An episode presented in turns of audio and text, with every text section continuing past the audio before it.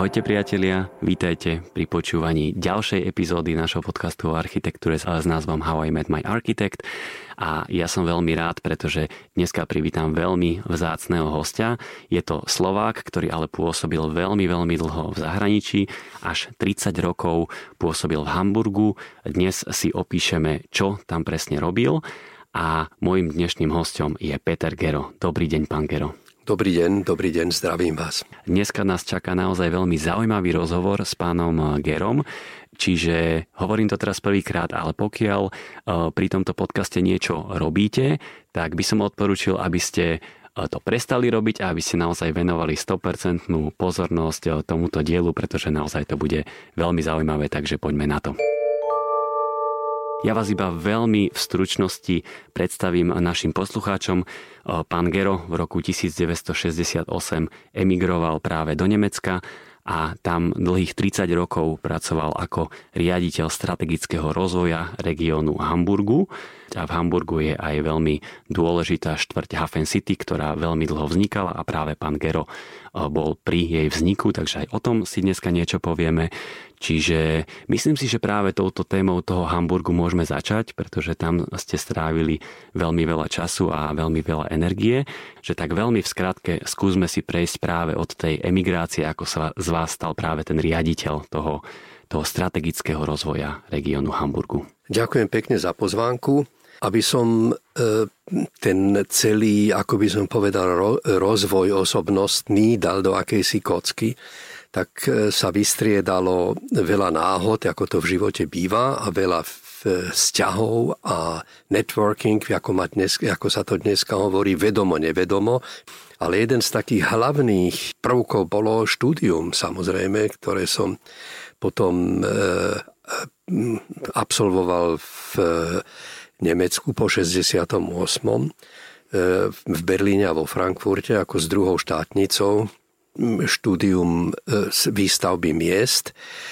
A e, z toho tie kontakty, ktoré človek získal, e, ako by som povedal, vzniklo ako nejaká horolezecká forma, že jeden si pomáha druhému a z toho, z toho vznikla akási, akýsi postup odborný, čiže to nie je tých 30 rokov samotných, ale je to vlastne celá moja profesná, profesná situácia, ktorú som venoval ktorú som absolvoval v meste, e, v meste Hamburg, ktoré je jedným, ako by som to povedal, slobodným štátom z jedné zo 16 tých spolkových republik, ktoré má špecifika.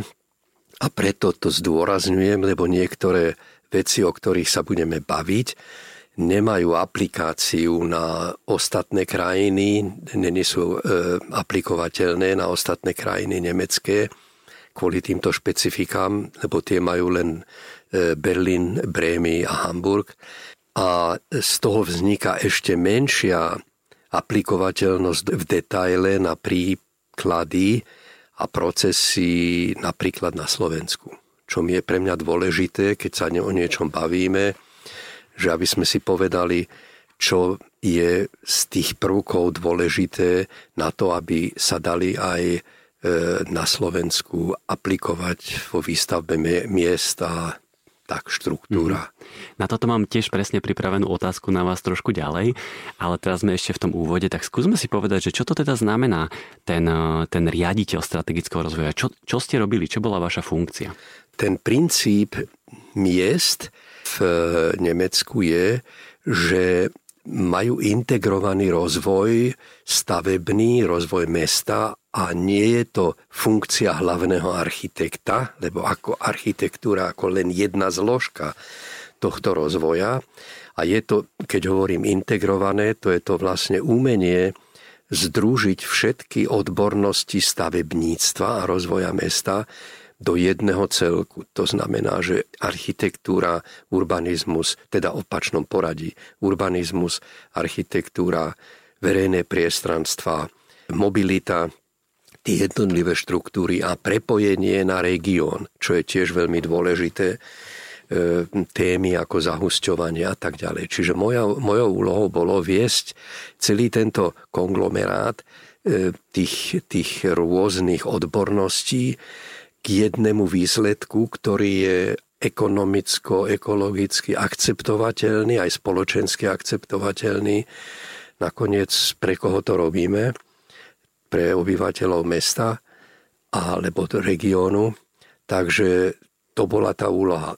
Vypracovať alebo riadiť vypracovanie takýchto konceptov, ktoré majú presah tej jednej odbornosti a to architektúry, ktorá je jednou zložkou v tom No a ako som už na začiatku iba tak načrtol, tak vy ste stáli teda aj pri vzniku a transformácii štvrtí Hafen City, takže to bola asi jedna z takých veľkých agent, asi nie, keď ste nastúpili Áno. do tejto funkcie? Nie, keď som nastúpil do tejto funkcii, tak e, ona sa pripravovala už skôr a bola zase náhoda, ako som hovoril, networking, že som bol asistentom v Štutkarte jedného profesora, ktorý dostal úlohu túto agendu začať profesor Kosák a e, nakoľko som bol jeho asistentom, on ma priniesol do tej funkcie byť jeho e, asistentom aj ďalej.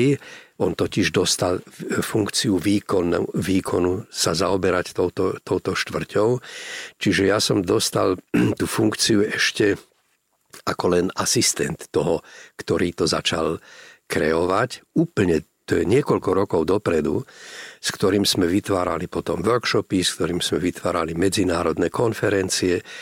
A ten, ten projekt, až potom, keď on odišiel, ja som to prevzal v tej, v tej situácii, kde sa začal kreovať masterplán. Už masterplán pre, pre túto štvrť. Čiže v jednej, dvoj, ja to spomínam preto, zdá sa to ako detail, ale tá, ten prí, tá príprava na veľké projekty je preto dôležitá, lebo potrebuje odvahu začať. Veľké projekty nezačínajú veľkými plánmi, veľké projekty začínajú malými krokmi, ktoré vygenerujú tie geniálne nápady. To znamená, že ten prvý krok je, že je to potrebné, že teda hospodárska situácia, zmeni, zmenili sa technológie skladovania tovaru v prístavoch z, z malého na veľké, ko, prišla kontajnerizácia, čiže štruktúra toho klasického prístavu hamburského, ktorý bol štruktúrovaný od 1890, sa postupne zmenila a získala, e, ako by som povedal, pod, podporu zmeny. Lebo situácia toho prístavu je v tom, že je vlastne v centre mesta. Že v centre mesta ste mali prístav, ktorý bol uzavretý colnými hranicami, ako hranica medzi vtedajším Československom a neviem, nie, Maďarskom, proste úplne plot, ozaj fyzický plot, scol a policia a tak ďalej. A to ste mali akože v tom mestskom organizme v prostriedku. Čiže z toho vznikla tá, z tejto zmeny aj šanca integrovať tento priestor do, do telesa mesta. To je ten prvý, prvý impuls a z toho sústava malých krokov do veľkého, čiže nie je veľké plány, opakujem, nie je veľký plán, je základom veľkej myšlienky, ale odváha začať malými krokmi. To je absolútny princíp, nakoľko veľký plán sa prakticky nikdy nedokončí. Viac menej.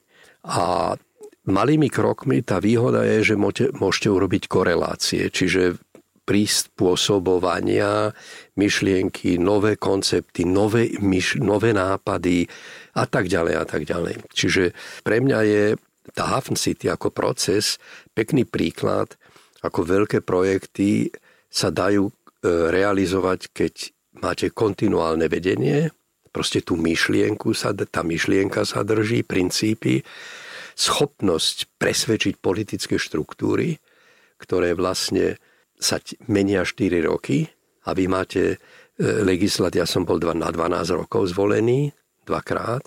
To znamená, že to je, v tom je tá kontinuita. A tie finančné prostriedky e, musíte vedieť, e, ako by som povedal, presvedčaním politickej štruktúry získať. Vy ste každé 4 roky museli naozaj presviečať tú novú politickú áno, garnitúru o tom, áno. že je to potrebné, áno, je to správne, áno. takto sme pokročili a áno, ideme týmto smerom. Tak. To znamená, že tá politická garnitúra, keď to takto hovoríte, ona sa menila, má tiež určitú kontinuitu e, tradične. To nebolo tak, že po štyroch, e, raz sa to stalo, že bola úplne iná, ale e, je to, je to, ako by som povedal, aj v tej politike je určitá kontinuita a není sú revolučné zmeny po každých voľbách, ale samozrejme každú novú situáciu som musel analyzovať a prichádzať k presvedčaniu parlamentu, presvedčaniu vedenia a tak ďalej ale tým, že vy ste odborná konštanta, vzniká, keď to jednoducho poviem, závislosť tej politickej štruktúry od tej odbornej a nie opačne. Lebo keď chce mať ten politik úspech, tak nemôžem ho mať bez toho, že by tú kontinuitu naďalej nepestoval, keď, keď funguje, tak toto poviem, keď sa neurobia nejaké veľké chyby a tak ďalej, na to si treba dať výkričník, tak e, keď tá odborná, odborný smer v zásade funguje a mediálne má podporu, čiže jedna zo zásadných vašich schopností musí byť presvedčiť najprv mediálnu sféru. A keď tá mediálna sféra je akože na vašej strane, a to je televízia, print média hlavne, tak nie je politika, ktorý by to išiel meniť, keď ľudia to tak chcú. Čiže to bola tá zásadná, ten zásadný benefit toho rozhodu. Tu by som si ja pomohol práve príkladom z Bratislavy, príkladom Nového Lída, lebo tam by sa tiež dala nájsť určitá paralela v súčasnosti v rámci Nového Lída, ktoré tiež sa nachádza medzi telesom Petržalky a mestom Bratislava, zároveň pri rieke Dunaj, tak, tak tam vlastne až tretí primátor v súčasnosti Matúš Valo, ktorému sa to prezentovalo, ten zámer, akým spôsobom by sa nové Lido malo rozvíjať, tak až tretí primátor to posú, začal posúvať ďalej. Tie prví dvaja od toho dali v podstate ruky preč, lebo možno to považovali za, mm, že by to mohlo ohroziť ich politickú kariéru. A to sa nebavíme o tom, že teraz tomu dá ten primátor zelenú a zajtra sa ide stavať. To sa len začína to plánovať, ako keby začína sa štartovať tá kontinuita. Čiže my sme v tomto, ja to poviem tak zjednodušene, mám pocit, že stratili 8 rokov. Áno, je to tak. A ja si myslím, že hlavne aj z toho dôvodu, že to primátorovanie je v tom, alebo vedenie, politické vedenie, je zobrazené v tom, že ako, jaký benefit to prinesie vám politicky. A asi tie predošlé štruktúry boli tak, tak to čítam, to je domienka, že je to veľká námaha, to nové lido, a prinesie mi to málo bodov, lebo je to mimo, ľudia to nevidia, Proste dôležitejšie je urobiť niečo, natrieť zábradlie na zeleno alebo tak a tam dostanem potom veľký. Ja si myslím, že to je zase tá mediálna sféra, ktorú musíte získať na to, aby to vysvetlili a aby obyvateľia to chceli. Ten, ten, tá báza toho mesta to chcela. Naša Bratislava by mala vyzerať takto.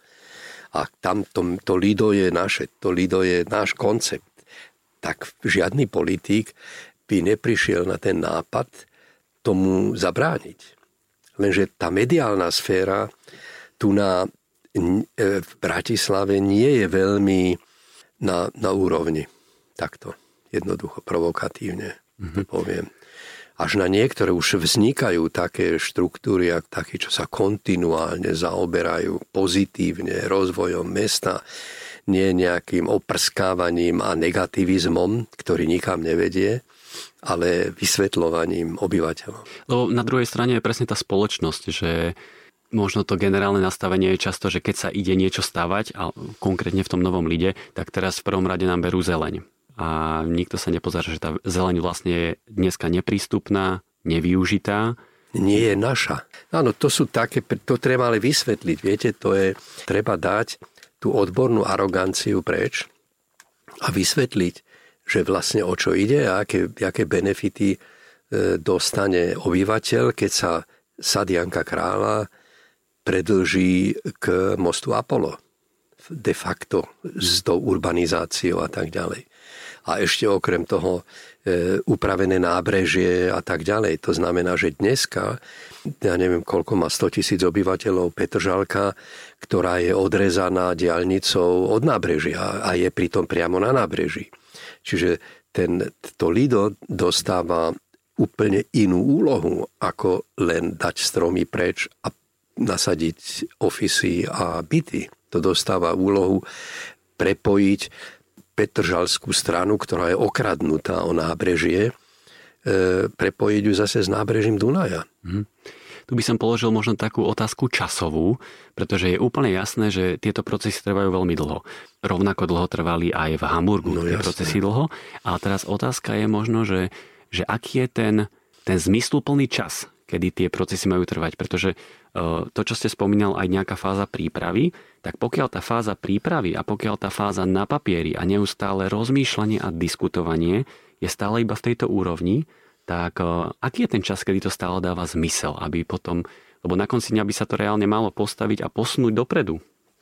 Ja si myslím, že ten čas sa nedá nadimenzovať na, na začiatku. To je určitý takt, ktorý vzniká e, s tou myšlienkou, ako som hovoril, že tá veľká myšlienka dizajnovaním tých jednotlivých malých krokov. Tá kontinuita je dôležitá, že to niekto zodpovedne stále drží v ruke. Tá organizácia, jedna organizácia, či je to MIP, či je to osoba e, šéfa rozvoja ako pán Šujan alebo a tak ďalej. Tak to musia byť, to je jedna osoba, ktorej sa ten celý proces drží a tá určuje, že kedy je to tak, potom vznikne, vznikne developerská situácia, vzniknú súťaže, vzniknú realizácie a tak ďalej. Čiže ja si myslím, že keby som mal odhadovať, tak vždy od začiatku prvej myšlienky do prvých realizácií je minimálne 7 rokov. A skôr vznikajú projekty e, v takéhoto veľkého rázu o takých 10 až 12 mm. rokov. A v celom tom procese samozrejme mesto musí byť veľmi nápomocné, mesto by mal byť často motor, až by som to tak povedal. V Bratislave je bohužiaľ situácia taká, že z hľadiska územného plánu a rôznych zmien a doplnkov e, to keď niekto povie na hlas, tak to je, to vám iba studený pot začne tiesť po, po tvári, kdežto v Hamburgu ste spomínal, že sa deje 100 až 150 zmien a doplnkov veľkého územného plánu ročne. Áno. Tak e, ako je to možné, že tam to ide a, a ako to prospieva práve tomu rozvoju a kontinuite? Tak to prospieva v tom, a zase to opakujem, že to sú malé zmeny v tom celkom, že vlastne ten územný plán má akúsi filozofiu, na ktorej sme sa zhodli, to je veľké mie, viedla, veľká mierka, jednak 25 tisíc a má 10 strán, kde je textu, kde je napísané, čo chceme, aké má byť mesto, ekologické, pre mladých ľudí, vzdelanie, šport, kultúra, hospodárskej e, vývoj taký a taký, prístav dôležitý, dôležitá je industrializácia tam a tam, letecký priemysel, rozvoj nad úrovňou technológií a tak ďalej. Tam je to presne popísané. A keď kreujete novú štvrť, napríklad Hafen City, to je tak všeobecné, že sa vždy môžete na ten text toho územného plánu odvolať a prehlbiť. To znamená, že čo ja idem meniť, to sú len malé dodatky toho, tejto štruktúry, výška, šírka, hustota, nový projekt, nové funkcie a tak ďalej, ktoré ale zapadajú vždy do toho celkového systému e, mobility, štruktúry, hustoty a tak ďalej, ktoré má svoje osy, ktoré má svoje ochranné územia ako zeleň a, a tak ďalej, príroda a priemysel. A do toho to musí všetko zapadať. To znamená, že tých 100-150 zmien, možno tento rok bo ich bolo 80 približne, to nie sú nejaké pozvolné zmeny, ľubovoľné, ale to sú zmeny, ktoré zapadajú do tej štruktúry celkového územného plánu. To je ako prvé. Za druhé, e, veľké, napríklad Hafen City dostal pod, pod tom masterpláne e, nový územný plán, ktorý je ale tiež už 3 alebo 4 krát zmenený ročne v určitých častiach. To je akýsi proces, ktorý je nacvičený. Zmena územného plánu je akýsi niečo také ako kreativita toho nového plánu. Tie procesy sú ale vždy, takmer vždy na základe výsledkov súťaží. To znamená, vy máte nejaký, nejaký areál, a teraz chcete a tam na tej súťaži vznikne nový, nový nápad, ktorý nie je v súlade s územným plánom. tam môže byť, že nie, je tam office a my chceme bývanie. To je akože dosť aktuálna téma. Takže to treba zmeniť. Áno, ale potom ten samotný schvalovací proces tohto tu, že niekto príde a teraz e, chce zmeniť funkciu občianskej vybavenosti na bývanie musí trvať neuveriteľne rýchlo, pretože ano. keď sa bavíme o tomto enormnom počte 80-100 ročne, ano. tak teraz nemôžu nad tým vydumovať e, pol roka. Áno, to je, je to tak. Tá zmena územného plánu, to je proces, ktorý je priebežný. Keď do, do parlamentu príde zmena územného plánu, to je skoro pri každom sedení že niečo sa mení tam a niečo sa mení tam. Samozrejme, nie každá zmena je jednoduchá a nie každá zmena je rýchla. Sú, sú, e, sú zmeny týchto priestorov, kde, kde je hlboká diskuzia, keď je to na úkor E, napríklad zelene, alebo na úkor e, teraz kvôli tej migračnej záležitosti, že sa na, zelení, na zelenej ploche postaví niečo a tak. Čiže tam sú verejné pre, prerokovania, verejné diskuzie, ktoré môžu byť komplikované, ale ten, to gro tých zmien ktoré vedú k tomu projektu, k realizácii tomu projektu, je akože proces takmer každodenný. Už sa asi 30 minút bavíme o Hamburgu, tak priatelia, ak ste nikdy v Hamburgu neboli, tak minimálne teraz si otvorte uh, Google mapy alebo niečo a pozrite si tú, tú morfológiu Hamburgu. Je to mesto, ktoré vlastne rozdeluje rieka Labe, na južnej strane tohto mesta je ten tretí najväčší prístav v Európe a uh, mesto sa viac menej rozvíja smerom na sever a práve medzi tou, tým, tým severným telesom mesta a južným sa nachádza práve to Hafen City, o ktorom sa rozprávame. Takže na to, aby ste možno aj lepšie pochopili to, o čom sa rozprávame, tak určite vám to pomôže, keď si to pozriete. No a ja by som dal teraz takú otázku odporúčaciu, že, že čo by sme si vedeli e, zobrať e, práve z Hamburgu, práve sem do, do Bratislavy, pretože samozrejme nedajú sa všetky princípy prebrať, ale, ale ktorý taký ten malý krôčik by sme si vedeli možno prevziať od nich, aby sme sa aj my posunuli. Tak ono je tých malých krôčikov viacej a nakoľko sme v e, diskuzii s ateliérmi aj s mestom a tak ďalej, čiže mesto má tieto nápady, že čo by, čo, čo aj fungovalo, niektoré prevzali, či je to forma MIBU napríklad, e, forma e, kreovania novej štvrti Mlinské nivy, ktorá e, je akési negotiation s developermi, keď ide o funkciu bývania, čiže je to podobné, ale taká hlavná, taká hlavná, hla, nie že hlavný, ale ďalší bod si viem predstaviť prevzanie štruktúry mestského developera. To sa podarilo Prahe, takisto, akože poviem, skopírovať ten development, e, formu, organizáciu developmentu z Hamburgu do Prahy. Tá pražská developerská spoločnosť je takmer jednak jednej e, kópia tej, tej hamburskej spoločnosti, ktorá vznikla z toho Hafen City SROčka. A také niečo by som si vedel predstaviť aj v Bratislave, hlavne pre veľké projekty, ktoré sú otvorené a ktoré nás čakajú v Bratislave ako zimný prístav a tak ďalej. A možno aj iné, že taká aktívnejšia e, pozemková politika, získavanie pozemkov nás pre túto spoločnosť, ktorá e, na strane Bratislavy by robila toho projektového rozvojára. Nechcem povedať to slovo development. Skúste toto trošičku koncepčne povedať, ako táto vec funguje, pretože to je veľmi zaujímavé presne, ako, ako to mesto skupuje tie pozemky a ako s nimi pracuje. Takže kľudne skúste tomuto venovať trošku. Tak e, to je ako taký dosť historický princíp v Hamburgu. Ako Hanzovné mesto rozumie mesto obchodovaniu so všetkým. Dokonca je to taký zásadný životný princíp mesta. E, mesto už, ja neviem, možno aj 100 rokov, tradícia, skupuje pozemky, predáva pozemky, čiže hospodári s pozemkami, ktoré... A nakoľko je mesto, e, mesto autor toho územného plánu, alebo poviem rozvoja, plánovania, tak e, strategicky skupováva pozemky tam, kde je plánovaný rozvoj.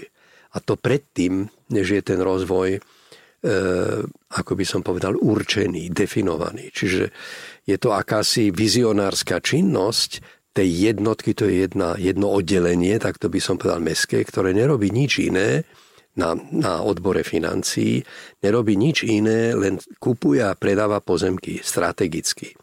Samozrejme po dohode s plánovačmi, po dohode s tými štruktúrami, ktorí premýšľajú, ako povedzme ten riaditeľ e, mestského rozvoja, ktorý je člen tej komisie a tam sa rozhoduje, ktoré pozemky mesto kúpi. Ako náhle mesto pozemky má, dostáva ich už v tej, keď je založená tá spoločnosť, napríklad Hafen City SROčka, dostáva tie pozemky, ktoré sú potrebné na rozvoj do, do vienka, poviem, tá spoločnosť a musí ich ekonomicky tak zhodnotiť, že ich môže zase zaplatiť naspäť.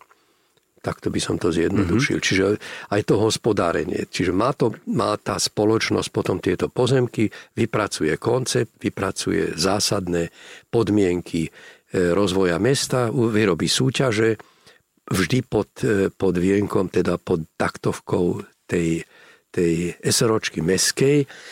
A samozrejme, že iné pozemky sú, kde sú súkromní e, developeri, rozvojári a tak, to je niečo iné. Ale v určitej fáze potom mesto tieto pozemky dá na trh, na otvorený trh, kde popíše tie funkcie a súkromní developeri sa uchádzajú o tieto, o tieto priestory na projekty, ktoré sú obsahovo určené a cena je obsahovo teda určená pevná na pozemok a e, pre každého developera je rovnaká. To znamená, že keď sú obytné, tak štvorcový meter je, ja neviem, 150 eur, keď je to office, je to 200 eur, keď je to priemysel, je to 240 eur. Proste sú roz... A tie sú fixné. Čiže súťaž není nikdy o cene, ale o obsahu, o konceptu.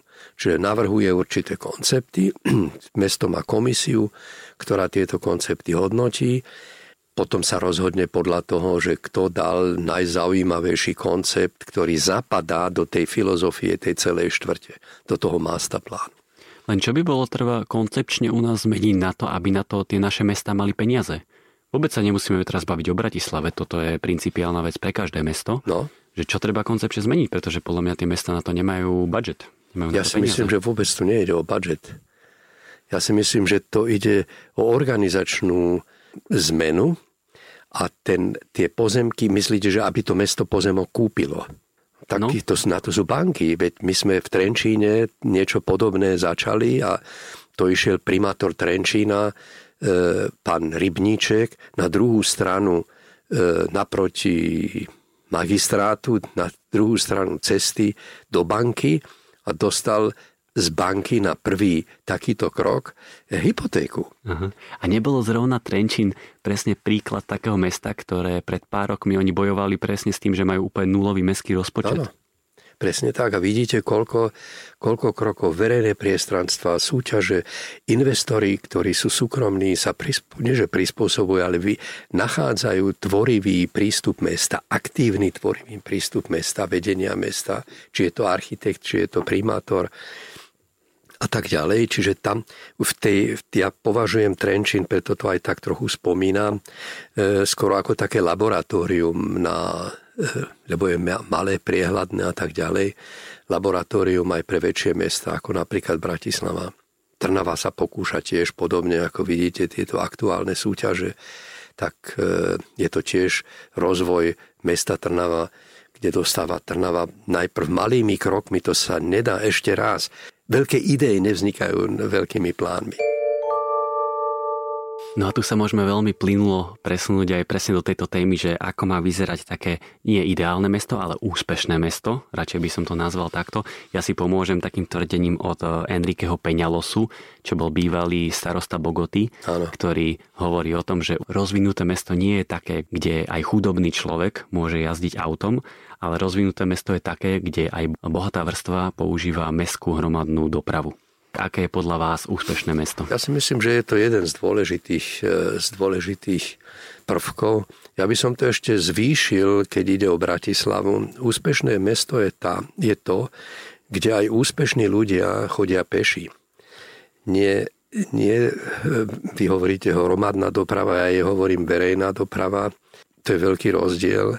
Ja si myslím, že tá štruktúra Bratislavy je priamo predurčená na pešiu prepravu, teda prechodcov, keby vznikli veľmi kvalitné pešie prepojenia, ktorých priestorové sú tu, ale sú strašne neatraktívne, nevlúdne, bez stromov, horúce, zlé cesty a tak ďalej, však to poznáte. Čiže keby sa tieto zväčšili, tie, vzdialenosť, keď prejdem trikrát Alparkom na každom poschodí hore-dole, to je ako z Petržalky na hlavné nádražie. To si vymerajte. A ľudia takto chodia. Čiže e, keby som išiel cez most na hlavné nádražie z Petržalky, to mi každý povie, to je taxík a trikrát prestupovanie a neviem čo.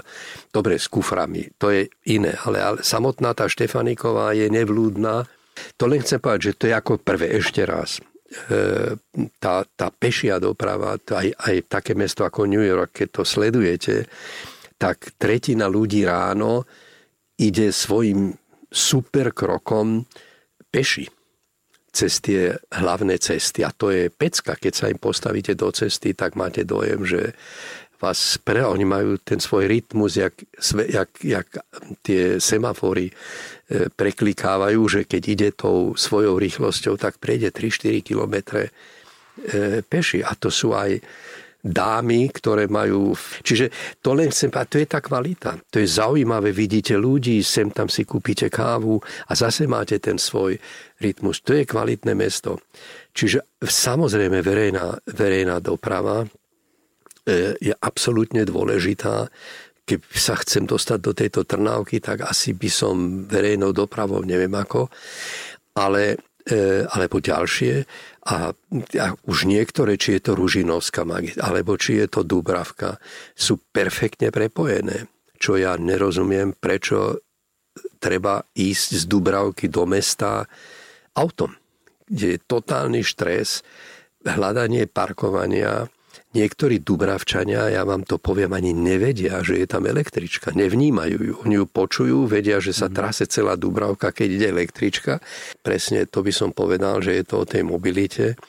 Ale má to ďalšie prvky, že čo je, čo je mesto, keď je mesto úspešné a to, keď má služby keď má administratívu, ktorá jednoznačne slúži obyvateľom, jednoducho, keď chcete predlžiť nejaký pás alebo občianku, alebo také, to musí byť, keď máte zdravotnú starostlivosť po ruke, keď máte kultúru po ruke, dobré koncerty a tak ďalej a nie naposledy e, študentské zloženie, teda univerzitu, technickú E, technickú školu, vysokú školu, stredné školy, proste pre mladých, ktorí určujú vlastne ten celý život. No a samozrejme šport. Tu iba taká podotázka, že vy vlastne v tejto funkcii, v ktorej ste boli, ako riaditeľ, tak to trošku znie, alebo mne to niekedy znie, že nemáte žiadny voľný čas. Tak ako to vtedy bolo napríklad s vašim voľným časom? Mali ste vtedy voľný čas? No ja som si voľný čas vždy chránil. To samozrejme, tá regenerácia je veľmi potrebná, E, lebo váš výsledok, ktorý chcete mať, je od, závislý priamo úmerne od kvality vašej regenerácie, ktorá musí byť krátka a intenzívna. To niekedy stačí, aby ste dali správny duševný výkon, keď vybehnete na ulicu, prejdete sa 200-300 metrov, pozeráte do stromov, pozeráte na nejaké vtáky a neviem čo, alebo vybehnete. Môj najmilší, najmilší krok bolo vybehnúť k rieke Labe, to som mal od úradu pár metrov. Prešiel som a naspäť tá rieka, aj tu na Dunaj napríklad by to tak bolo, aj to robím, vám dá energiu, to je neuveriteľné.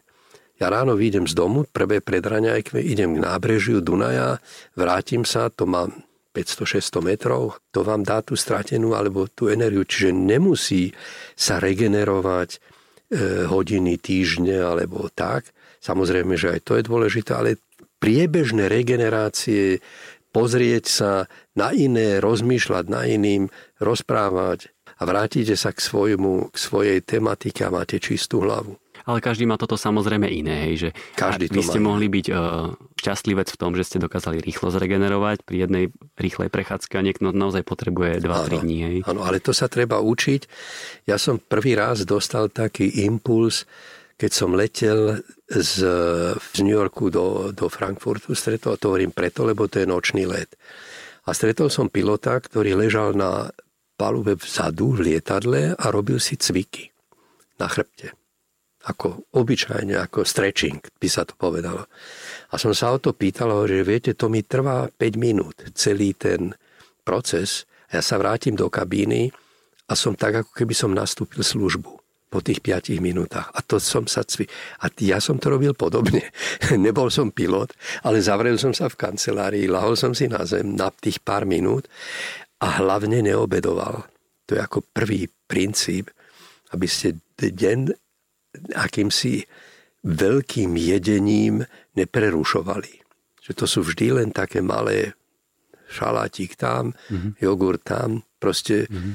To sa ináč hovorí, že vlastne aj najedený, síty človek v živote nič nevymyslí, tak. pretože máte postgastrálnu demenciu ano. a iba odfokujete, že kde by som si lahol. Tak. Ono to má výhodu, že v Bratislave od 12. do 1. stretnete potom všetkých v reštikách a môžete veľa vecí vybaviť a kolegov, ale proste tak. Tú, tú hlavnú spotravu, to sú maličkosti, viete, o ktorých hovorím, je, vyzerá to ako taký humorný príbeh, ale patrí to, patrí to tiež k tomu. Uh-huh.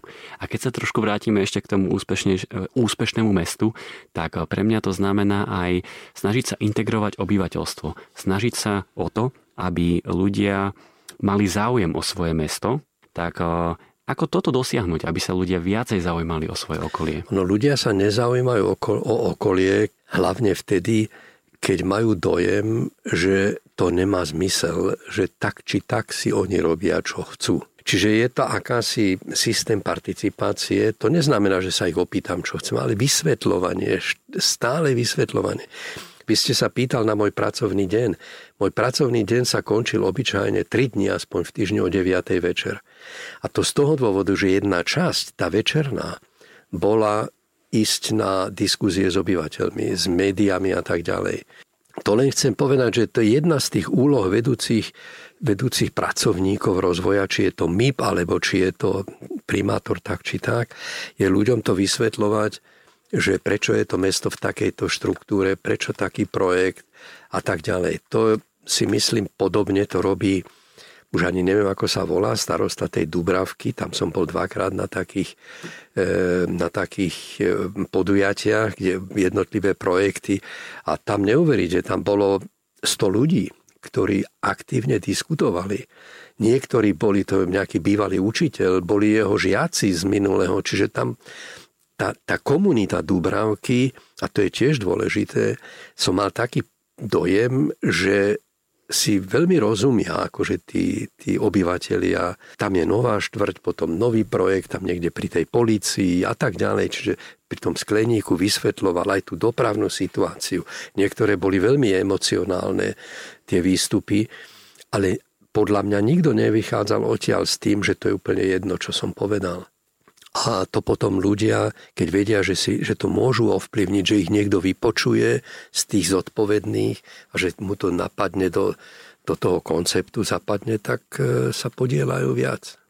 Lebo opäť by som si iba v krátkosti pomohol zase tým príkladom nového lída v Bratislave. E, naozaj nedávno bolo verejné prerokovanie práve zmiena doplnkov 10, ktoré už nastolujú tú koncepciu, čo sa ide robiť. A bolo to verejné prerokovanie, to znamená, že naozaj to bola tá príležitosť, kedy, pre, kedy verejnosť môže prísť, boli tam architekti, boli tam ľudia z mesta a naozaj sa o tom porozprávať, prediskutovať, boli tam prezentácie a takmer nikto neprišiel. Tak tam vidno ako keby ten nezáujem. Áno. A potom, keď sa to začne diať, tak potom už, potom už budú všetci nadávať, že už sa rúbu stromy a neviem čo všetko. Áno, to záleží od spoločnosti, aj trošku od médií snať, lebo ten, nesmie sa podceňovať tá mediálna zložka. E, je málo takých ozaj odborníkov, čo sa v médiách zaoberajú týmto rozvojom mesta ako kontinuálne. Poznám dve, tri mená, ktoré sa stále objavujú, ale to je ozaj o kultúre a nakoniec je aj tak, že keď si pozriete teraz, máme tu na sviatok zajtra, čiže to mesto vlastne ľudia, ktorí, ktorí tu majú trvalý pobyt, alebo neviem, bývajú, tak toto radšej poviem, vôbec nie sú tu. To znamená, že... Že utekajú z toho mesta, keď je voľno. Utekajú z toho mesta, keď je voľno. A ja to zase poznám opačne. Že keď je voľno, tak idem do mesta. Teda z tých... Hamburg má také štvrte, ktoré sú okolo, tak ideme všetci do mesta a tam sú do, alebo do iných štvrtí, kde sú kaviarne, stretávame sa a tak. Čiže keď je týždeň, keď sú prázdniny, deti, programy pre deti a tak ďalej, to s tým, aby zostali E, lebo to má aj ekologickú zložku.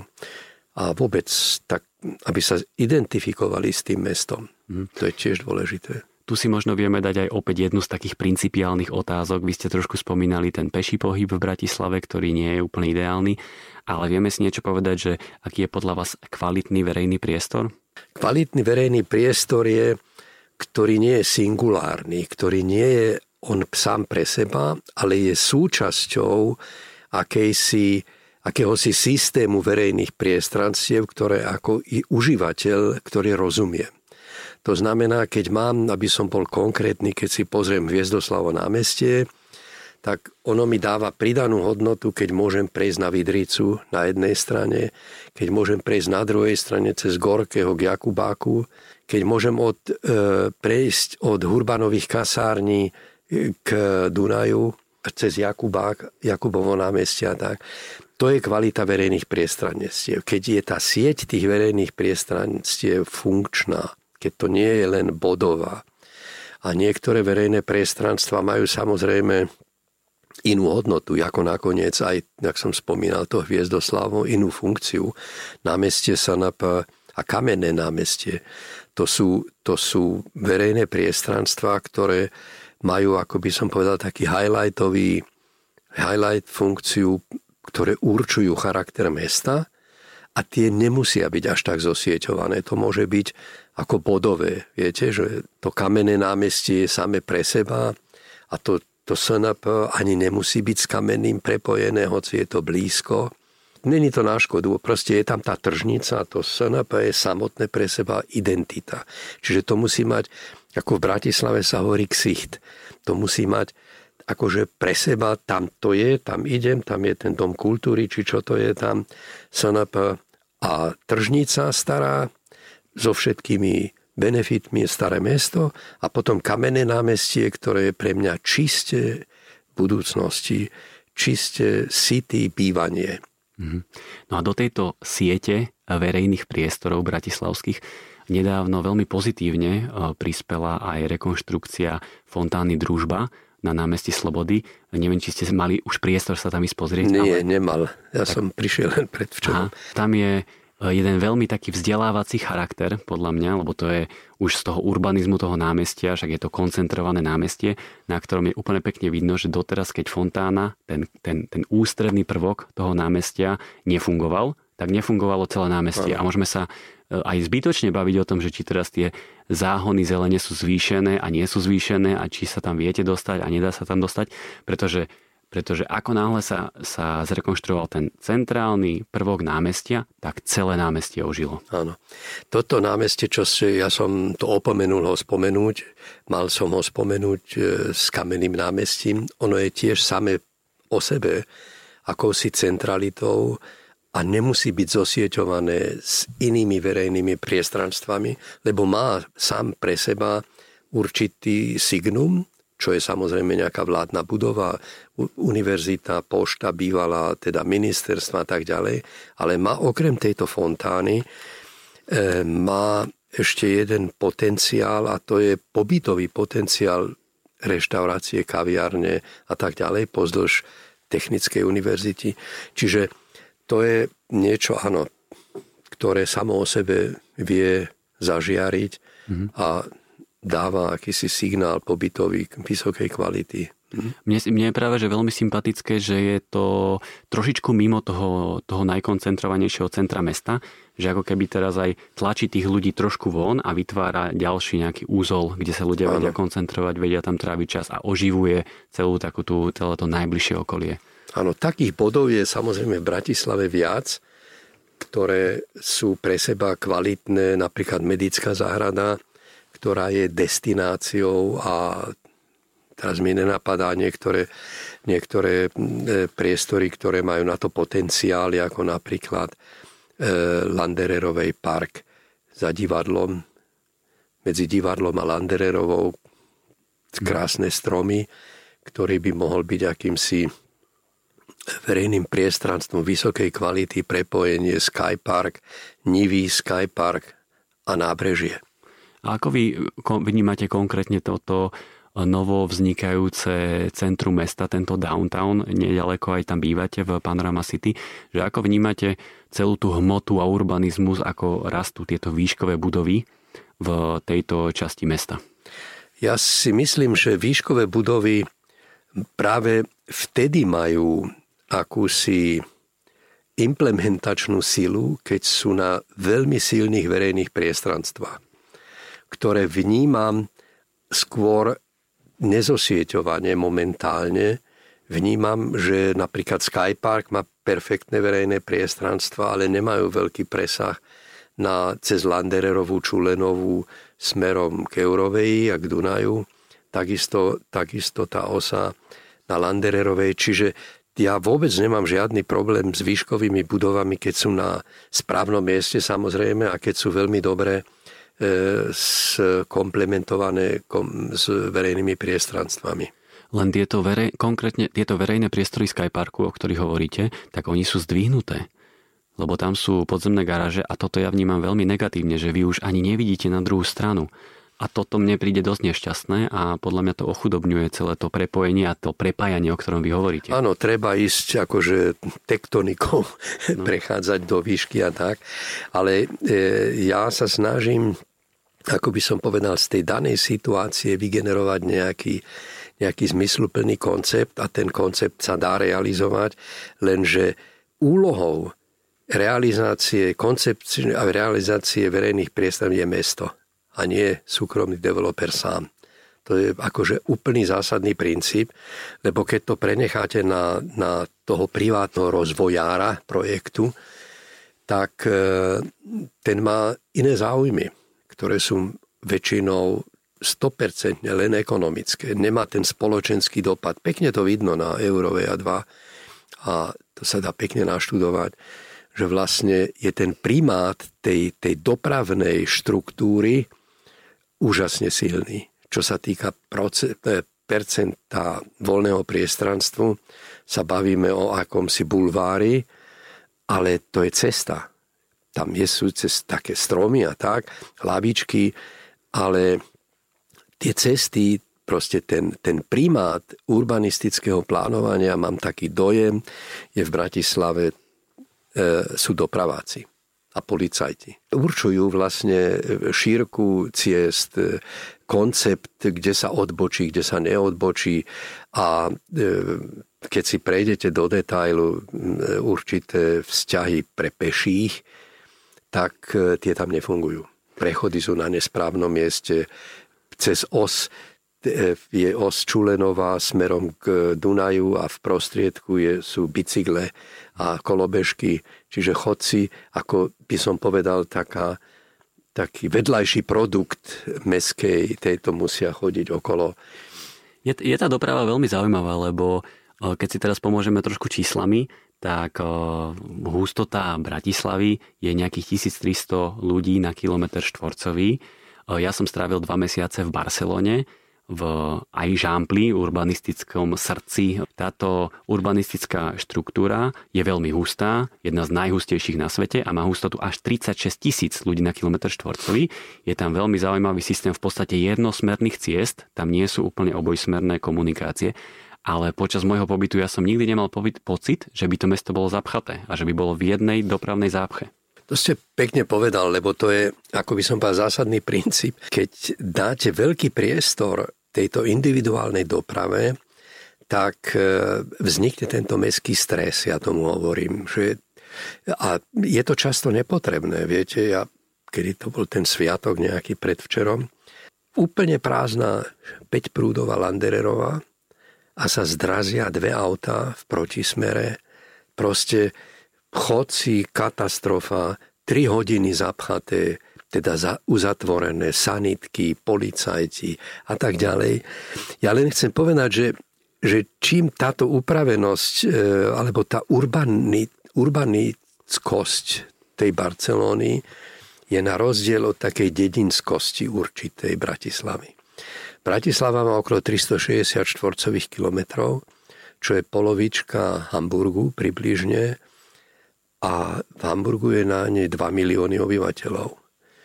A na tých 360, ja viem, že je iná štruktúra, lesy a tak ďalej, čiže to, to je dosť nekorektné, čo porovnávame. Ale to aj v Hamburgu je trošku nekorektné, lebo je tam celý prístav. Máte pravdu, áno, jazero, veľké jazero v prostriedku, samotný prístav má skoro 100 štvorcových kilometrov zo všetkým. Áno, najväčší cintorín v Európe a možno aj na... Čiže ďalší park. Áno, takto, že štruktúrálne je tá hustota je to tak a ja si myslím, že ten primát dopravy, individuálnej dopravy je tu na veľmi, veľmi silný. No a ako zmení možno to nastavenie tých ľudí, aby viacej chytili ten bicykel do ruky a aby viacej, alebo aby menej používali to auto, pretože napríklad vznikajú projekty, ja konkrétne už dlho, dlhodobo robím na projekte Cvirn, čo je bytový obrovský komplex práve v centre mesta, vedľa novo vzniknutej autobusovej stanice. Čiže presne toto je ten projekt, kde keď bývate, tak absolútne nepotrebujete auto, že kde no, inde už chcete bývať. Hej? Na Košickej, tam cez, cez prejdete, tá Košická je krásna, ešte teda pomerne jednoduchá cesta, takisto druhá strana smerom na Nivy. Čiže ja stále e, bicykel a peších vidím ako ten hlavný v meste, ako by som to povedal. Keď samozrejme chcem ísť niekde do okrajových štvrtí, tak OK ale ako to zmeniť, ja vám takto poviem, že to sa nedá len re, re, restriktívnou, stavebnou činnosťou, že nedám ten priestor, uzavriem a tak ďalej. To nefunguje len. To musí sa chcieť. To je... Ja dokonca, keď som takto trošku provokatívny, ten problém je aj v tom, že do mesta prichádza pomerne veľa e, ľudí s vidieckým myslením, kde kde tá veľkosť mesta ich povalí, teda tej veľkosť tej Bratislavy.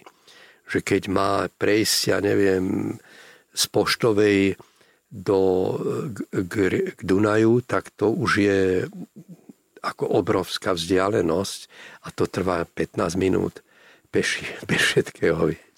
Čiže to je v tom myslení že vlastne Bratislava je mesto a na to sa treba naučiť a to není, to nejde z jedného dňa na druhý a preto ako tie vonkajšie štvrť, ak spomínam Ružinov, Dubravka, Trnávka a tak ďalej, e, je najekonomickejšie a najrychlejšie mm, verejnou mobilitou, samozrejme. A potom to centrum len peši, tam netreba nejaké malé Parkovacia politika k tomu prispieva, prispieva k tomu, že vychádza k segregácii tých tzv. cespolných, ktorí už neparkujú v úplnom centre mesta, zrazu vám vzniká priestor pre tých, čo tam bývajú.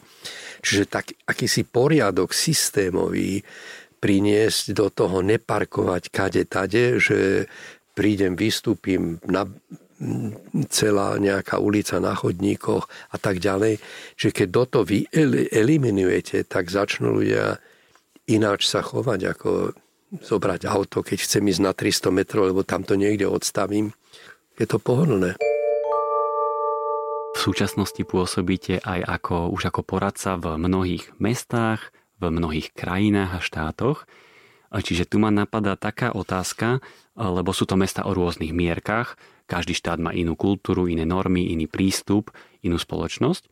A vy keď riešite teraz nejaký problém, či už v Bratislave, v Prahe, v Liberci, v Hamburgu, že ako vyhodnotiť, že ktorý prístup sa dá z niektorých miest prevziať a aplikovať a ktorý nie? Tak niektoré prvky sa dajú prenášať skoro jednak jednej. Ale čo sa nedá, to je, ako by som povedal, tie konkrétne projektové, projektové výsledky. Čiže je to vlastne proces a ten, ten proces, ako tie, mena, tie mesta, čo ste spomínal, je, podľa mňa je to spoločný menovateľ. To znamená, keď robím, keď robím v Prahe súťaž na filharmoniu, tak môžem pozrieť, tak to aj sme urobili, 24 filharmonií z celého sveta, pozriem prvky, pozriem, čo je pre mňa dôležité a múdro, inteligentne aplikujem do zadania na súťaž po tej odbornej stránke. Takisto sa mi môže stať, že keď robím nový okres, teda e, plošnú e, novú organizáciu Českobudejoveckého kraja, tak zoberiem ten princíp z tých miest, kde sa to už udialo, ako napríklad v Nemecku pri Mníchove, takisto v Prahe a tak ďalej. Čiže to sa dá prevziať ako ako skúsenosť procesuálna. Tie špecifika musím vedieť vysublimovať z tej, ktorej, z tej ktorej oblasti.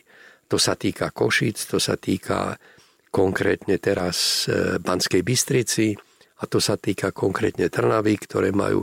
Čiže ten proces sa dá aplikovať, ale tie špecifika musím sám vedieť uplatniť na ten môj e, konkrétny, konkrétny mm. projekt pretože vaša veľká pridaná hodnota je aj v tom, že vy máte kopec aj známych odborníkov po celom svete, čiže viem si predstaviť, že vy v týchto situáciách si ich viete aj zavolať na nejakú konzultáciu, pomoc, čo je obrovská devíza. Ale ako toto v realite funguje, pretože práve v prípade, keď, sa tie, keď sú tie veci v rozpore s nejakými normami alebo s tým súčasným stavom mesta, že keď teraz tí odborníci prídu ešte aj vy a máte pocit, že toto by naozaj pomohlo, ale je to v rozpore, tak ako sa tá vec reálne aplikuje? Že to hľadá nejde. sa ten priestor? Alebo to nejde. To, je?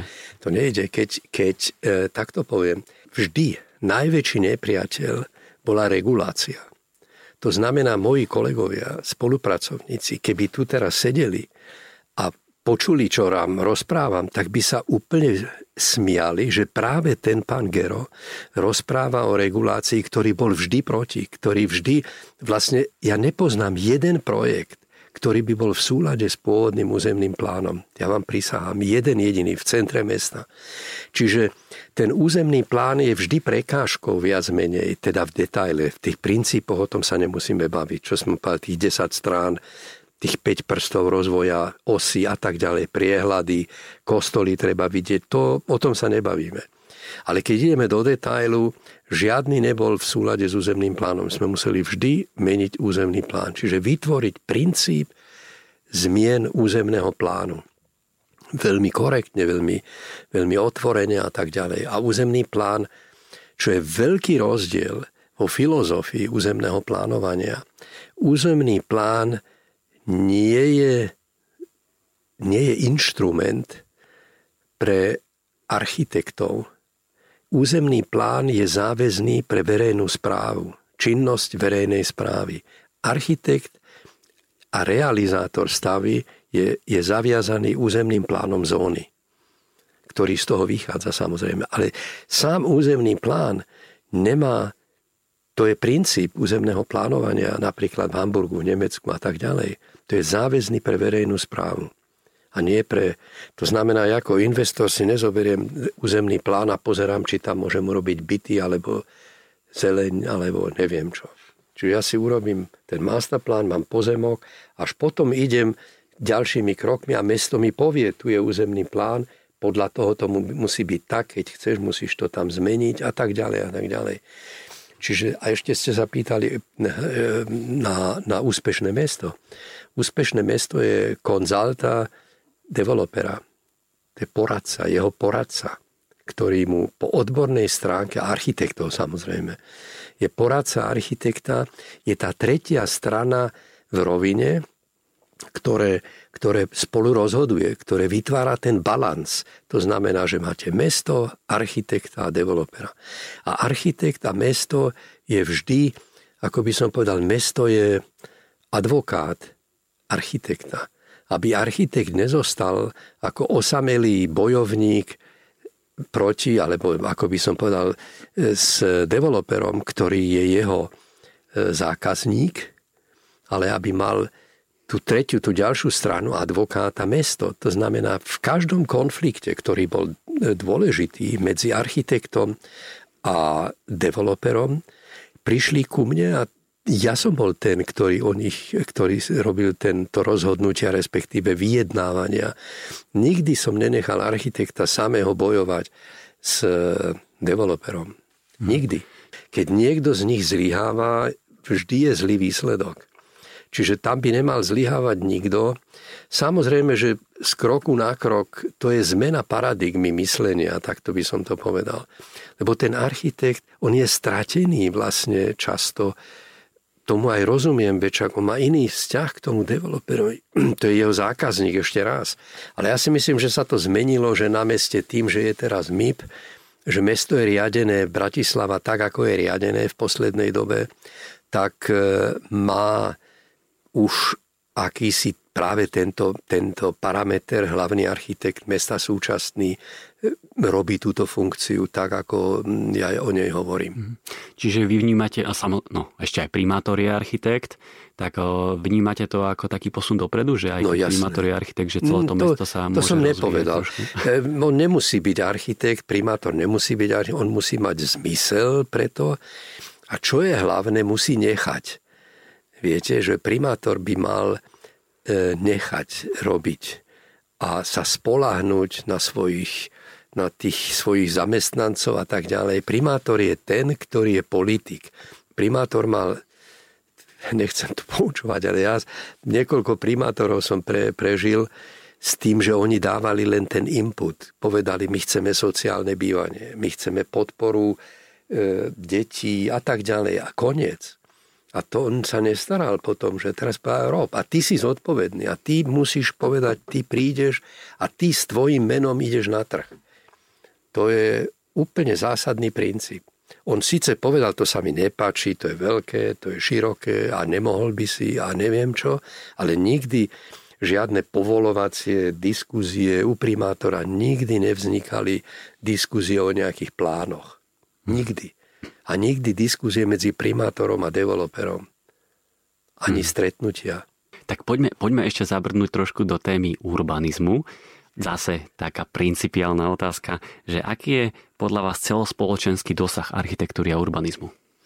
Tak veľmi veľký samozrejme a to z toho dôvodu, že má dva faktory. Jeden funkcionálny, ktorý, ktorý vlastne ten organizmus meský dáva do akejsi fun- do, do funkčnej celistvosti a druhý má, ktorý je v podvedomí kvalita urbanizmu vplýva aj na podvedomie ľudí a na ich chovanie.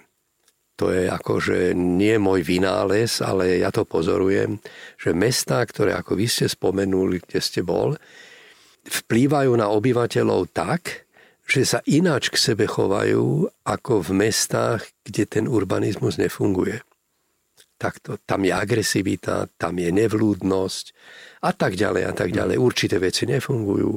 A to z toho, že tá psychológia alebo tá psychologická zložka vplyvu urbanizmu dokonca by som povedal pôsobí deštrukčne na ľudí keď to nefunguje. A dalo by sa to aj trošku konkretizovať, že aký urbanizmus alebo aké urbanistické štruktúry práve E, môžu vyrábať tieto sociálne problémy?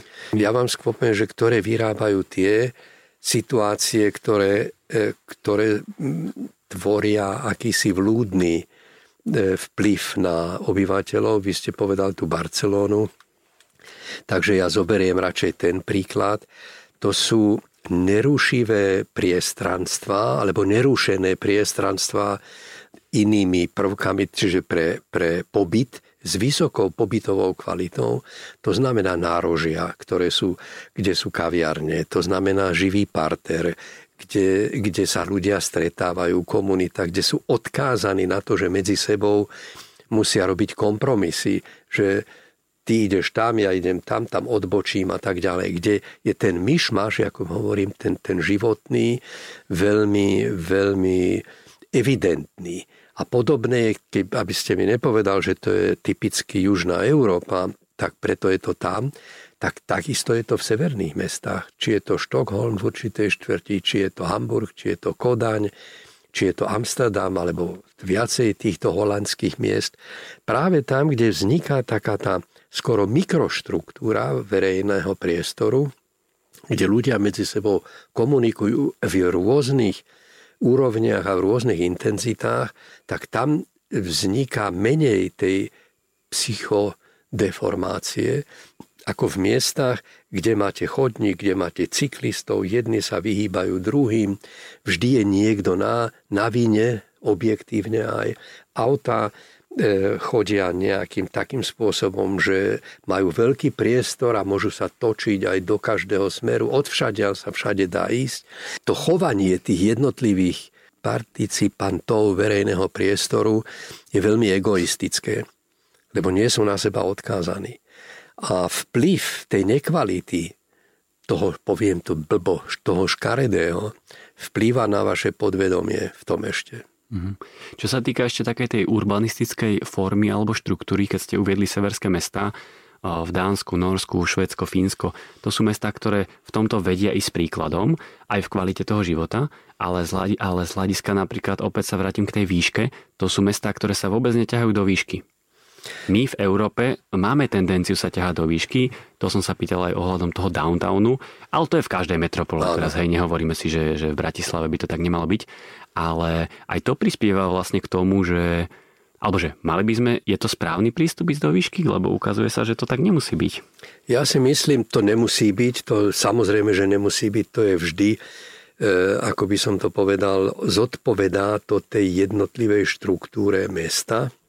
Aj Hamburg mal určitú výšku 8 poschodí, a tak ďalej. A napriek tomu sa vytvárajú výškové budovy, ktoré sú porovnateľné s Bratislavou. Londýn je pekný príklad, ktorý pred Thatcher bola určená žiadna výška, až kým neprišiel Norman Fosta a tie ďalšie budovy. Takisto Barcelona, čiže to sú, to sú príklady, že výška jednej budovy, alebo New York, alebo takto není rozhodujúca na kvalitu výška samotná není rozhodujúca na kvalitu e, urbanizmu ako takého. Čiže opakujem, tam je absolútne rozhodujúca kvalita verejných priestranstiev. A či majú tie atribúty, ako som hovoril, pobytová kvalita, pospájanie, výška, diverzifikácia jednotlivých prvkov a tak ďalej. Mhm. To, je, to je úplne kľúčové a podstatné. Ak urobíte výškové budovy bez kont- textu a bez kontaktov, tak máte niečo podobné ako v Južnej Amerike, diverzifikácia, sociálne problémy a tak. Ešte mám jeden príklad v hlave, kľudne ma opravte, ak poviem niečo zlé, a to je príklad viedenského Aspernu. Je to štvrť, ktorá vzniká mimo Viedne a tam ten, ten proces bol údajne nastavený opačne, že najprv sa vybudovali verejné priestory a do toho sa osadzujú budovy, čiže sa vyhli ako keby tomu tomu problému, že na konci už nie sú peniaze na verejné priestory, lebo už sa to minulo na budovu.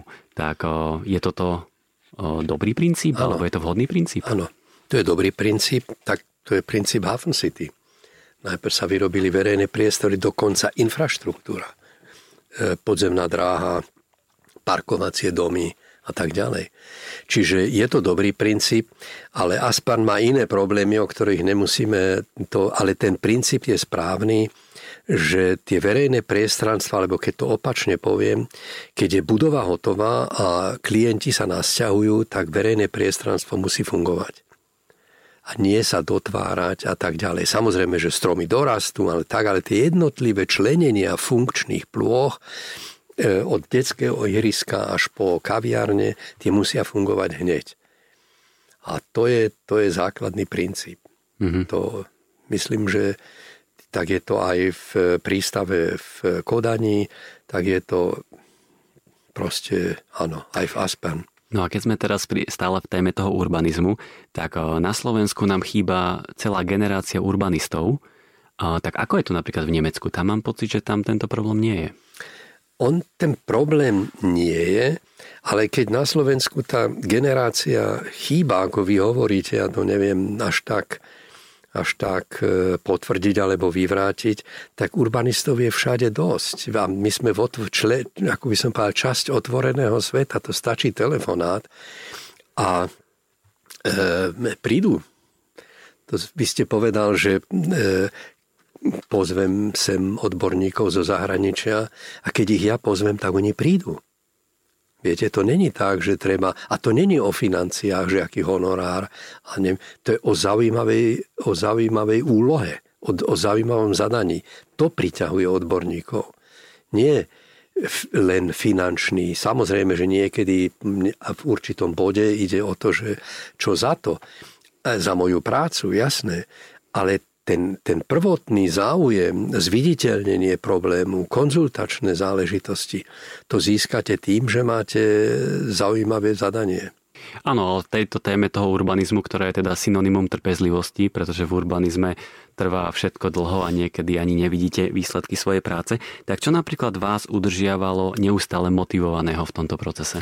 Tak to je zase viacej. To je za prvé zvedavosť, že kam to ide a za druhé akási aj zadostučinenie, že sa môžem podielať na rozvoji e, takého mesta, ako je Hamburg.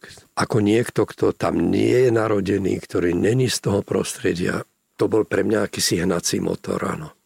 Tak vy máte to zadozučenie aj preto, že sa vám to podarilo za tých 30 rokov celú tú obrovskú zónu postaviť. To je jedna no veľká nie, zóna. ja vás musím v tomto opraviť. to sa nepodarilo mne. Ja som absolútne znie to síce povrchne, ale tímový hráč. Ja som nikdy nebol solový tanečník a nikdy som nebol solový športovec, ale e, vždy v týme. A viem presne, nakoľko po určitej dobe e, tímového športu som robil aj coaching v športe mladistvých a viem, ako je to dôležité e, tým vedieť, nie že motivovať, ale priniesť do akéhosi euforického, do euforickej polohy, že vydá väčší výkon, ako na ktorý má.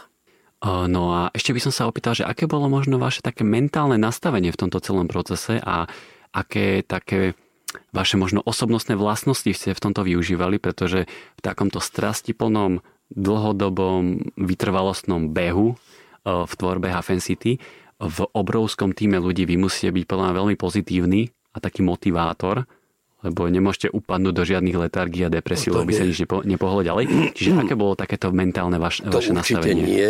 Jednu jeden zásadný rozdiel voči ostatným som mal, že ja som študoval predtým, než som z Československa odišiel inžinierské staviteľstvo. Stavebný inžinier, cesty, mosty. A až potom s týmto pozadím som sa rozhodol študovať architektúru a urbanizmus. Ešte raz. Tam v Nemecku. Čiže ja som mal vysoké pochopenie pre konštrukcie, pre, pre, pre dopravné problémy, že v každej diskuzii, keď sme prichádzali k takým komplikovaným témam, kde architekti nemajú žiadnu šajnu ani o tom, a urbanisti, som bol akceptovaný aj to, poviem, tou druhou stranou, lebo som rozumel im jazyku a rozumel som ich problémom a rozumel som aj tej, tej konkurenčnosti inžinier, architekt, kto je autor, aký autor pri moste alebo pri takýchto extrémnych konštrukciách. Čiže to bol môj obrovský rozdiel. Ja som, e, teda benefit. Ja som vedel v e, ofise Kalatráva, ktorý tiež študoval aj inžinierské staviteľstvo, s ním veľmi pekne komunikovať aj o týchto, o týchto inžinierských detailoch a tak ďalej. Čiže, a to videli moji kolegovia, alebo Mirajes, keď sme boli v jeho kon, e, vo e, Valencii spolu s týmto Kalatráva na letisku a tak. Takže tam ste dostali taký vedome alebo nevedome, taký punc. Taký rešpekt aj. Rešpektív, presne tak, ten rešpekt. A z toho rešpektu som dostal akési, poviem takto, sebavedomie odborné, že a, a ten motivačný, motivačný prvok. Čiže vďaka tomu štúdiu na, v Československu Bratislave na Vysokej škole technickej, to, je bol ten, to bol ten basic. Tak to ste teraz tak pekne pochválili to školstvo, ktoré vám dalo tento štartovací mostík, ale teraz s takou celoživotnou skúsenosťou, tak čo by ste odporúčili vlastne tej mladej generácii, že prečo by mali mladí architekti sa venovať urbanizmu práve? Prečo by mali zostať na Slovensku? Sa venovať. Je to je akože dopovedanie tej otázky? Či? Áno. Hej? Áno, Dobre. asi tak, lebo to je dôležitá otázka. Áno, lebo v danej situácii sa stretávam často s mladými študentami, kolegami, ktorí mi presne túto otázku dávajú, že či by nemali ísť do Prahy, či by nemali ísť minimálne do Prahy, do Viedne, do Brna, teda mimo Slovenska, aspoň do Čiech, tá realiz- sebarealizácia, odbornosť, a tak ďalej, že sú oveľa väčšie. Ja mám len jeden život, tak to mi povedal jeden. Na to je ťažká odpoveď. Ja si myslím, že čo je absolútne dôležité, zaoberať sa trendami, aj mimo, čo sa týka urbanizmu, ktoré prvky a ktoré si viem ja osvojiť a ísť veľmi hlboko do technického zázemia.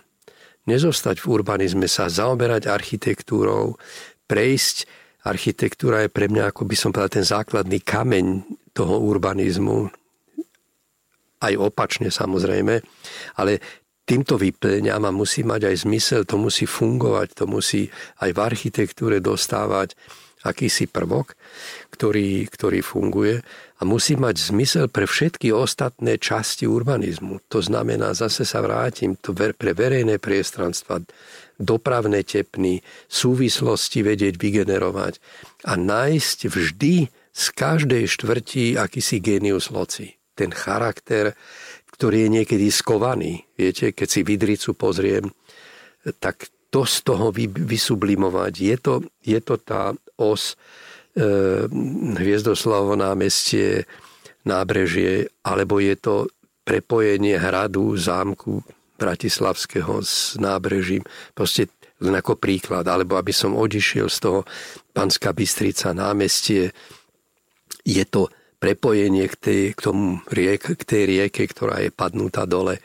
Proste to je to cvičenie, ktoré každý urbanista by mal, e, by mal absolvovať. Nemusíme riešiť e, Aspern alebo e, nejaké veľké veci. Ešte raz, každá veľká, každý veľký projekt z malých krokov.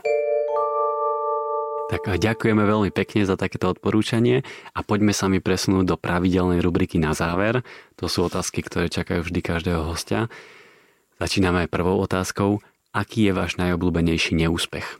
Tak takých neúspechov bolo e, pomerne veľa, hlavne v bodoch, keď sa mi nepodarilo presvedčiť polit- politickú štruktúru o nejakom projekte. Takých bolo tak, že som, mi to, to ma strašne zaťažovalo, tak toto poviem, aj psychicky, lebo tam stratíte vlastne tú, tú odbornú šnúru a zrazu sa ocitnete v priestore, kde iné parametre hrajú určitú rolu, dohovorí, v, e, jak sa to volá, tie politické hry v pozadí, ktoré som nevedel prehliadnúť, alebo zle som ich ohodnotil. A ja som sa koncentroval vždy na tú, povedzme, na tú odbornú stránku veci, že čo je zmysluplné a tak, ale v pozadí sa hrali nejaké veci, ktoré som nemal pod vplyvom vôbec. To ste nevedeli o nich. A nevedel som, niekedy väčšinou som nevedel o tom a prichádzali rozhodnutia, ktoré boli úplne pre mňa nečitateľné. Čiže to boli také neúspechy ktoré boli dosť e, zaťažujúce, aj osobnostne zaťažujúce. Po odbornej stránke e, som takéto, takéto neúspechy nemal. A to z toho dôvodu, že pri každom väčšom projekte ja som urobil podobný krok, ako e, som nainfikoval, tak toto poviem, kolegov v Prahe kvôli Filharmonii, pozrieť sa iné projekty v zahraničí s podobným obsahom, ako na to išli. Čiže pred, potom sme sa nebavili, ale Hafen City som si pozrel London Docklands v tej prvej fáze, čo nefungovalo, prečo to nefungovalo. Ako, ako sme videli, segregácia, office, bývanie, ne, verejná, verejná doprava tam nebola. Čo v druhom kroku sa potom... Že to sú, čo sa treba vyvarovať.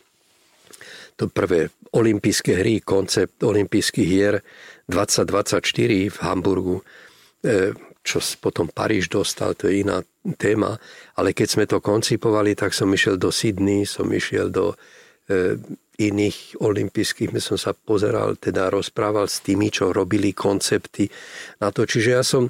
Že či by toto mesto vedelo obsiahnuť, či to má vôbec zmysel? Že kde sú tie problémy? Vlastne viete, ako často robíte v živote ako urbanista e, olympijské hry?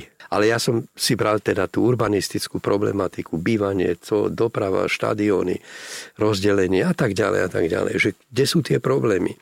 Čiže s tými, čo ten, čo ten koncept robili, alebo v Šanghaji, ktorí vyrobili tú novú štvrť a tak ďalej. To znamená, že ja som mal akési, akési zakotvenie e, po odbornosti v tom, čo sa deje inde.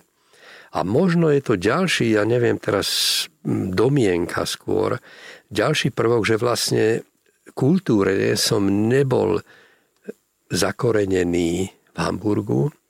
Tým, že som prišiel z iného prostredia, som bol zvyknutý viac komunikovať s dianím v zahraničí ako moji kolegovia v Hamburgu, ktorí boli v Nemecku zakorenení, poviem tak, nielen Hamburčania. A v mojom profesore zo Stuttgartu som mal veľkú podporu, ktorý tiež bol takto medzinárodne zosieťovaný, že keď sme zarobili prvé workshopy Hafen City, tak tam sme mali 90% zahraničných architektov, ktorí vôbec vtedy neboli známi, od záhady počnúc. A keď sa stretne takáto veľká partia zahraničných architektov, tak vedia v tej spolupráci potom nájsť a trafiť to genius loci, o ktorom ste to hovorili? To je na vás. To je na tých, ktorých pozvu vy musíte byť schopní sám ten Pozvať genius. správnych? Nie, aj tak samozrejme, aj to, ale veď, aj vy ho sám musíte mať, ten genius locina, či, a, vy, a vedieť ho sprostredkovať tým, tým zahraničným. A divili by ste sa, koľko práve tí, ktorí prišli e, zvonku, či z Londýna, alebo ako Zaha, alebo proste mená dokonca z Rumúnska nejaký, jak za behom týždňa, my sme ich na takmer 10 dní boli na takom workshope, ako rýchlo vedeli vy, vy, vysublimovať, vyčítať e, určité charakteristické črty, ktoré Hamburčania vôbec nevideli. Hm. Čiže niekedy je ten pohľad veľmi zaujímavý z takého externého hľadiska. Mám ešte jednu rýchlu otázku k hamburskej filharmónii, ako tomu tomu diamantu tam na tom cípe.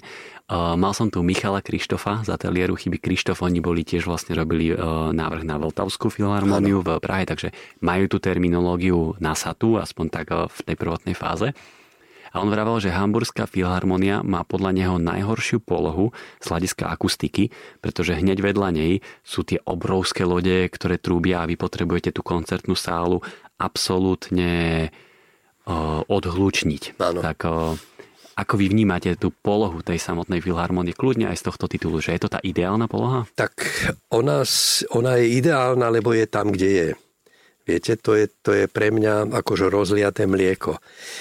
Ale tým, že je tak konštrukčne zvládnutá, ako je, e, tie vonkajšie vplyvy akustické sú prakticky nulové.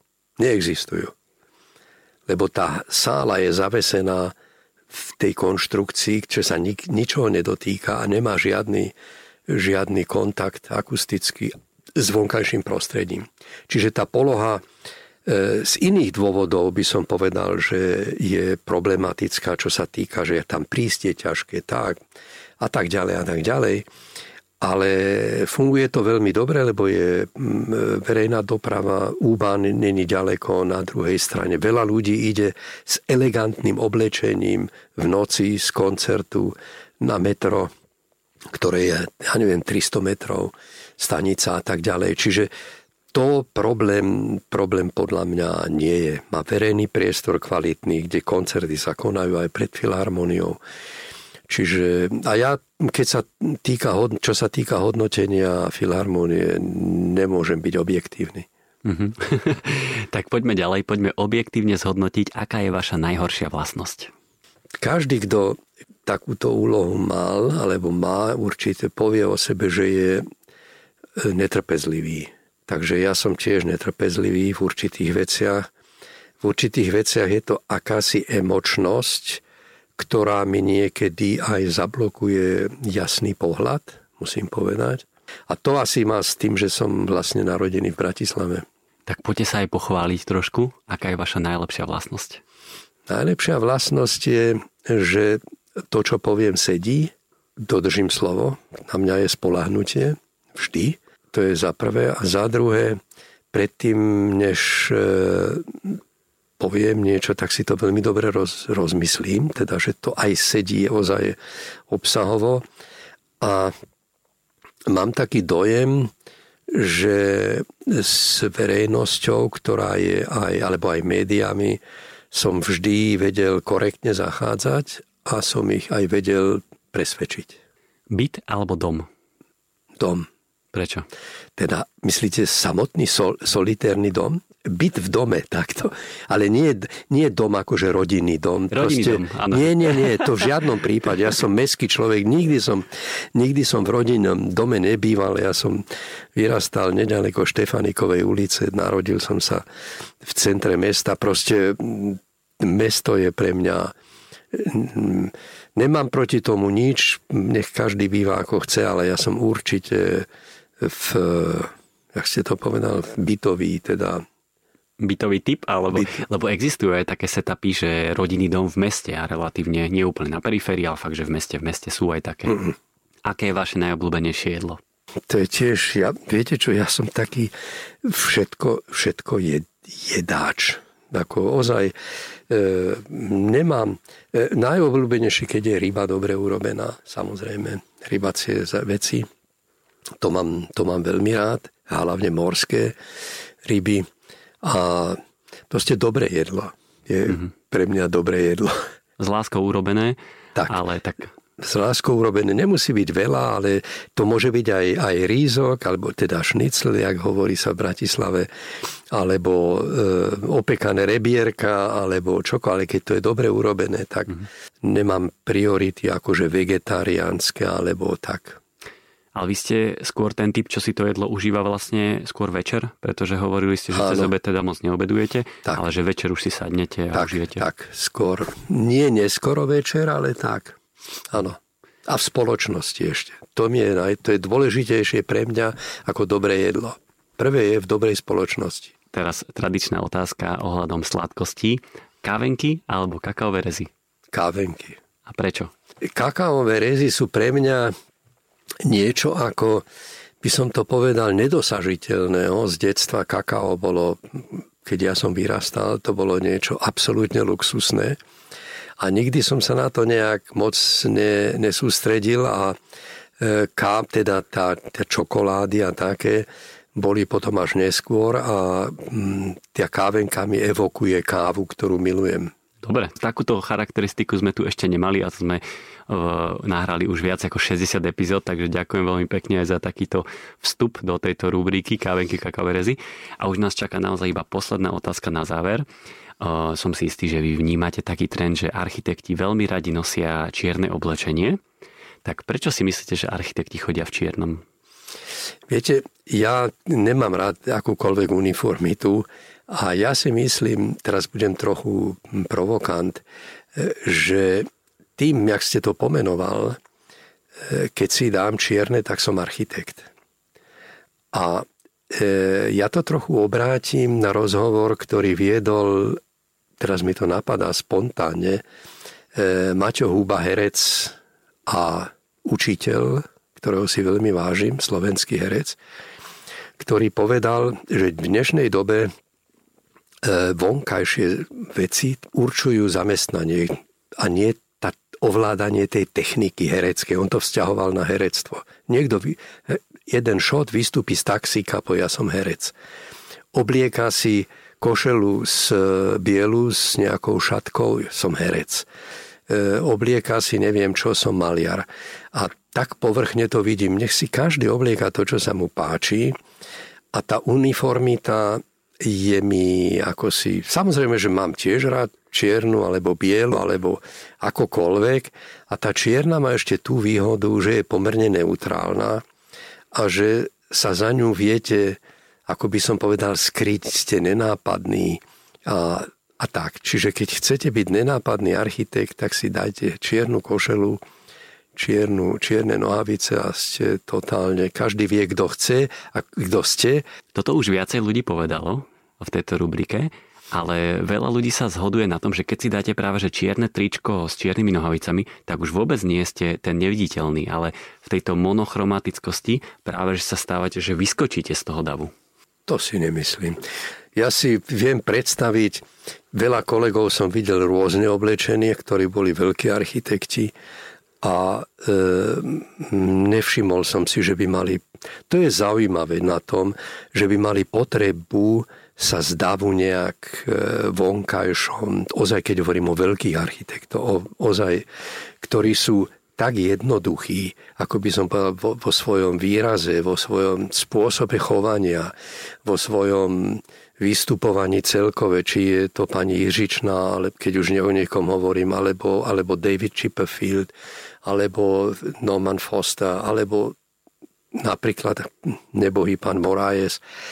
To, úplne akože, ak sa povie ako ty a ja. Taký ľudský? Áno. Mm-hmm. Čím vyššie, tým, tým kvázi normálnejší. Mm-hmm. A aby ste sa teda stretli s veľkým množstvom takýchto známych mien, tak bol niekto taký, kto vás trošičku tak sklamal? Že keď ste ho reálne fyzi- e, osobne spoznal, tak bol vlastne nejako vás sklamal nejakým spôsobom práve tým prejavom alebo to svojou osobnosťou? Tak určite áno. Ale ja som tak, aj keď som trochu bol sklamaný, ale tí, o, s ktorými som bol, o ktorých som bol, s ktorými som bol sklamaný, to som tak očakával. Áno. Tak. Čiže nebol som prekvapený, tak toto poviem. Ale napriek tomu ja to beriem, ten výstup je taký, aký je. Aj niektorí na Slovensku majú takú, ako by som povedal, cítia nutnosť sa prejaviť veľmi, veľmi expresívne. Nie, že prejavovať, ale prejaviť zvýš, ja som architekt.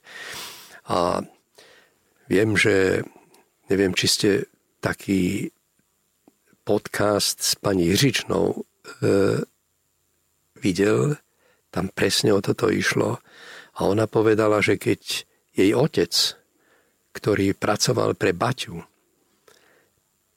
pán Jiřičný prišiel k Baťovi a predstavil sa, tak povedal Jiřičný architekt. A Baťa mu povedal Baťa Švec. A odvtedy pán Jiřičný nikdy sa nevystupoval ako architekt, prenášal to na pani Jiřičnú, akože s tou veľkou aurou veľkého architekta.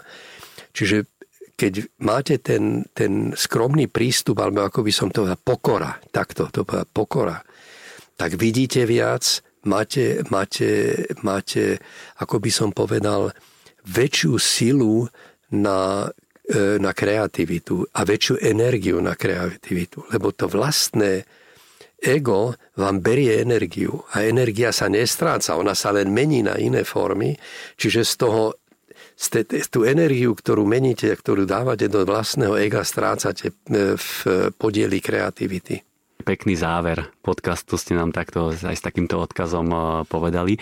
Takže naozaj už sme na konci, myslím, že sme to aj časovo veľmi pekne stihli, tak by som vám veľmi pekne poďakoval, lebo si naozaj vážim, že ste si našli ten čas aj v svojom nabitom harmonograme a že ste prišli porozprávať a naozaj veľmi koncentrovane zaznelo tu veľmi veľa pekných myšlienok. Takže ďakujem veľmi pekne, pán Gero, že ste nám takto prišli porozprávať aj o Hamburgu, aj o Bratislave, a sme to tak pekne prešli. Dúfam, že to zaujme a ďakujem pekne za vaše zaujímavé otázky.